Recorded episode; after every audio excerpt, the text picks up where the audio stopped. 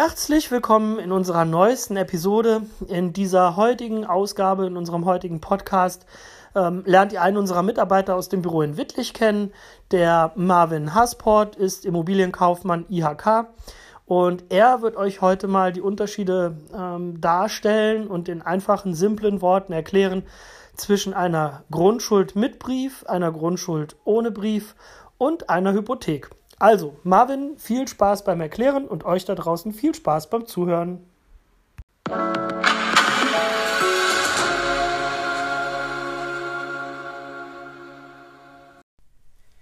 Ja, hallo zusammen. Mein Name ist Marvin Hasbord von der Firma Marvin Jeske Immobilien und heute geht es darum, wie voran schon angekündigt, einmal um das Thema Grundschuld abgrenzen von der Hypothek aber eben auch um so Begrifflichkeiten wie Grundschuldbrief, Aufgebotsverfahren und ganz, ganz, ganz wichtige Tipps, die ihr unbedingt beachten solltet, wenn ihr ein Haus kaufen wollt oder eben ein Haus verkaufen wollt, damit ihr da nicht in teure, böse, böse Fallen hineintappt. Also starten wir direkt durch.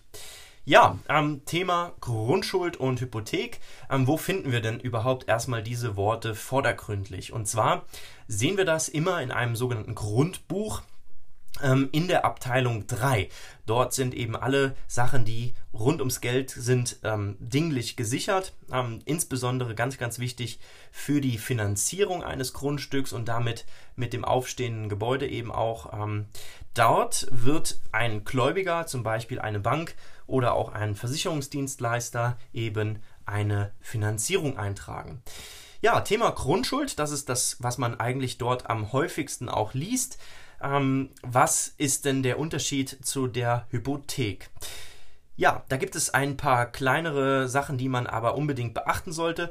Zum Beispiel, ähm, erstens ist es so, dass die Hypothek sogenannt accessorisch ist. Das heißt, sie ist immer an eine Forderung gebunden. Ein Beispiel, wenn ihr also 50.000 Euro ähm, aufgenommen habt, einen Kredit aufgenommen habt, auf dieses Grundstück dinglich gesichert in eurem Grundbuch in Abteilung 3, dann ist es so, dass ähm, die Hypothek wirklich an diese Abtragung auch immer wieder gebunden ist. Das heißt, ihr habt ja eine gewisse monatliche Annuität.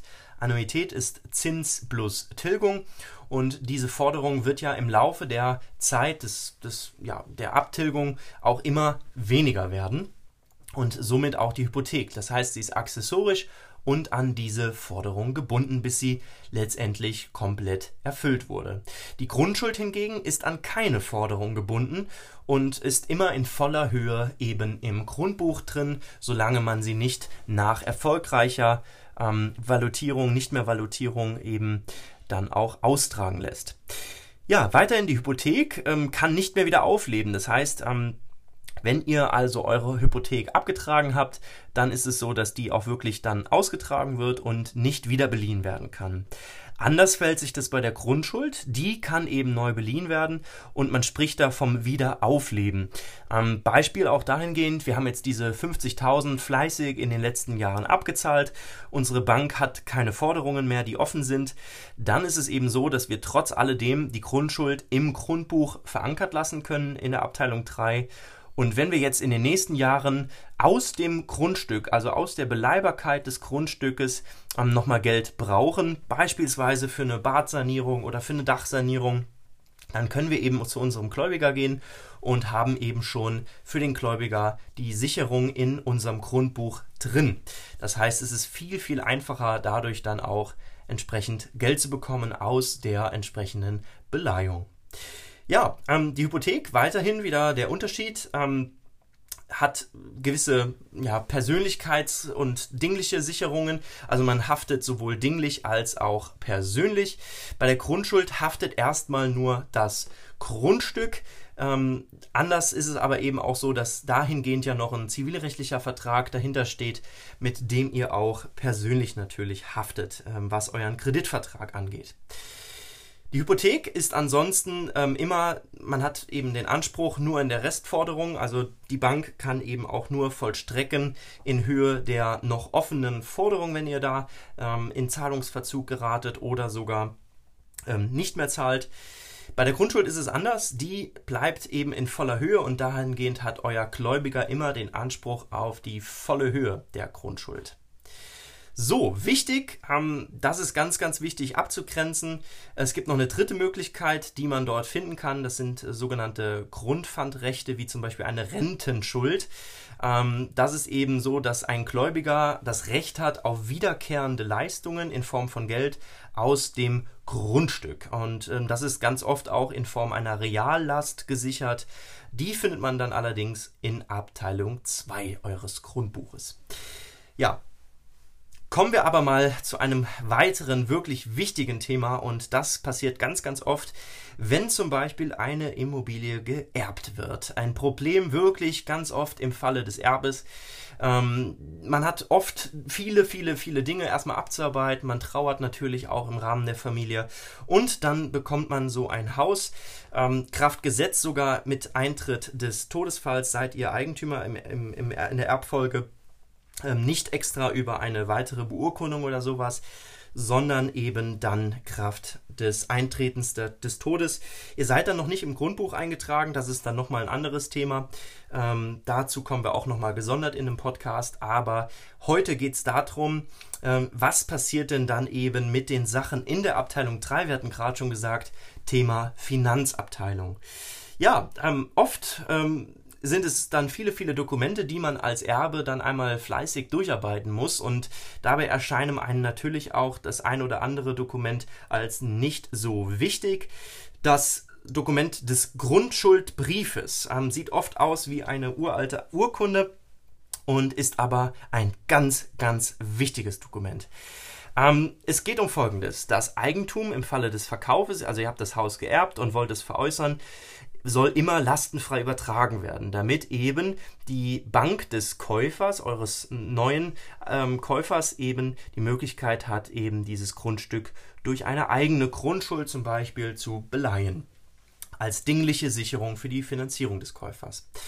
Dabei ist es so, dass man ähm, oft alte Eintragungen vorfindet und so ist es ganz oft auch so bei älteren Immobilien oder eben ja, die Häuser, die vor einer gewissen Zeit ähm, damals so beliehen wurden, ähm, dass man eine Grundschuld mit Brief im Grundbuch findet. Und das ist dieser sogenannte Grundschuldbrief, der eben sehr oft verloren geht. Ähm, ja, es ist aber leider so, dass man das Haus oder das Grundstück besser gesagt erst verkaufen kann, wenn entweder dieser Brief auftaucht oder man eine sehr, sehr langwierige Prozedur in Kauf nimmt, nämlich das sogenannte Aufgebotsverfahren. Ihr habt also ein Haus geerbt, wollt es verkaufen, ähm, habt diesen Grundschuldbrief nicht, dann könnt ihr es gar nicht so verkaufen, ähm, ohne dass diese ähm, ja, Eintragung in Abteilung 3 wieder rausgeholt wird. Das Aufgebotsverfahren wird eingeleitet und ähm, entsprechend dann abgeschlossen. Das dauert eine ganze Weile.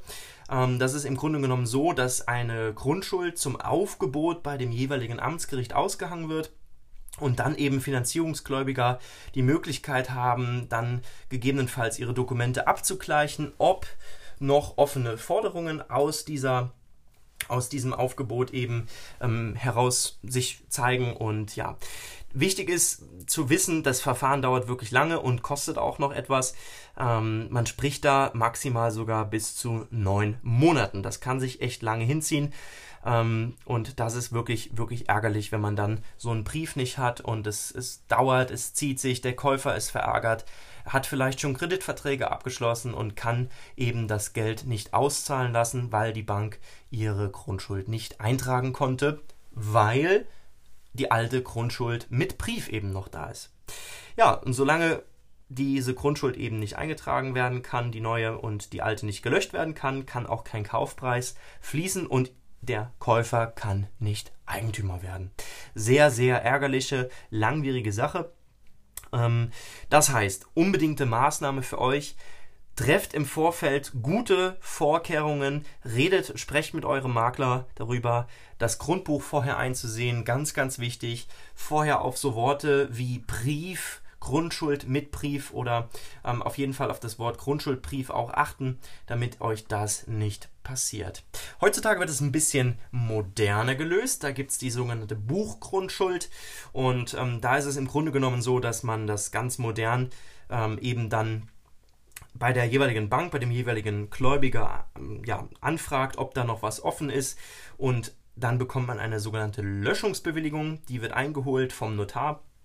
Und ja, dann wird eben die alte Grundschuld, die Buchgrundschuld einfach ausgetragen und die neue Grundschuld des Käufers kann eingetragen werden. Insofern kann dann auch der Kaufpreis fließen und die Übergabe der Immobilie stattfinden. Ja, also ihr merkt schon, ein wahnsinniges großes Thema. Da könnte man noch viele, viele andere Sachen noch dabei packen und äh, wirklich in alle Kleinstsparten ähm, dieses Themas noch hineingehen. Ähm, das soll es für heute gewesen sein. Erstmal ein kleiner Einblick und ich hoffe, ich konnte euch auf jeden Fall ähm, schon mal die wichtigsten Dinge dahingehend nennen und freue mich, euch bald einmal wieder zu hören und eben euch wieder wichtigen und wertvollen Content zu liefern. Euer Marvin Hasbord von der Firma Marvin Jeske Immobilien.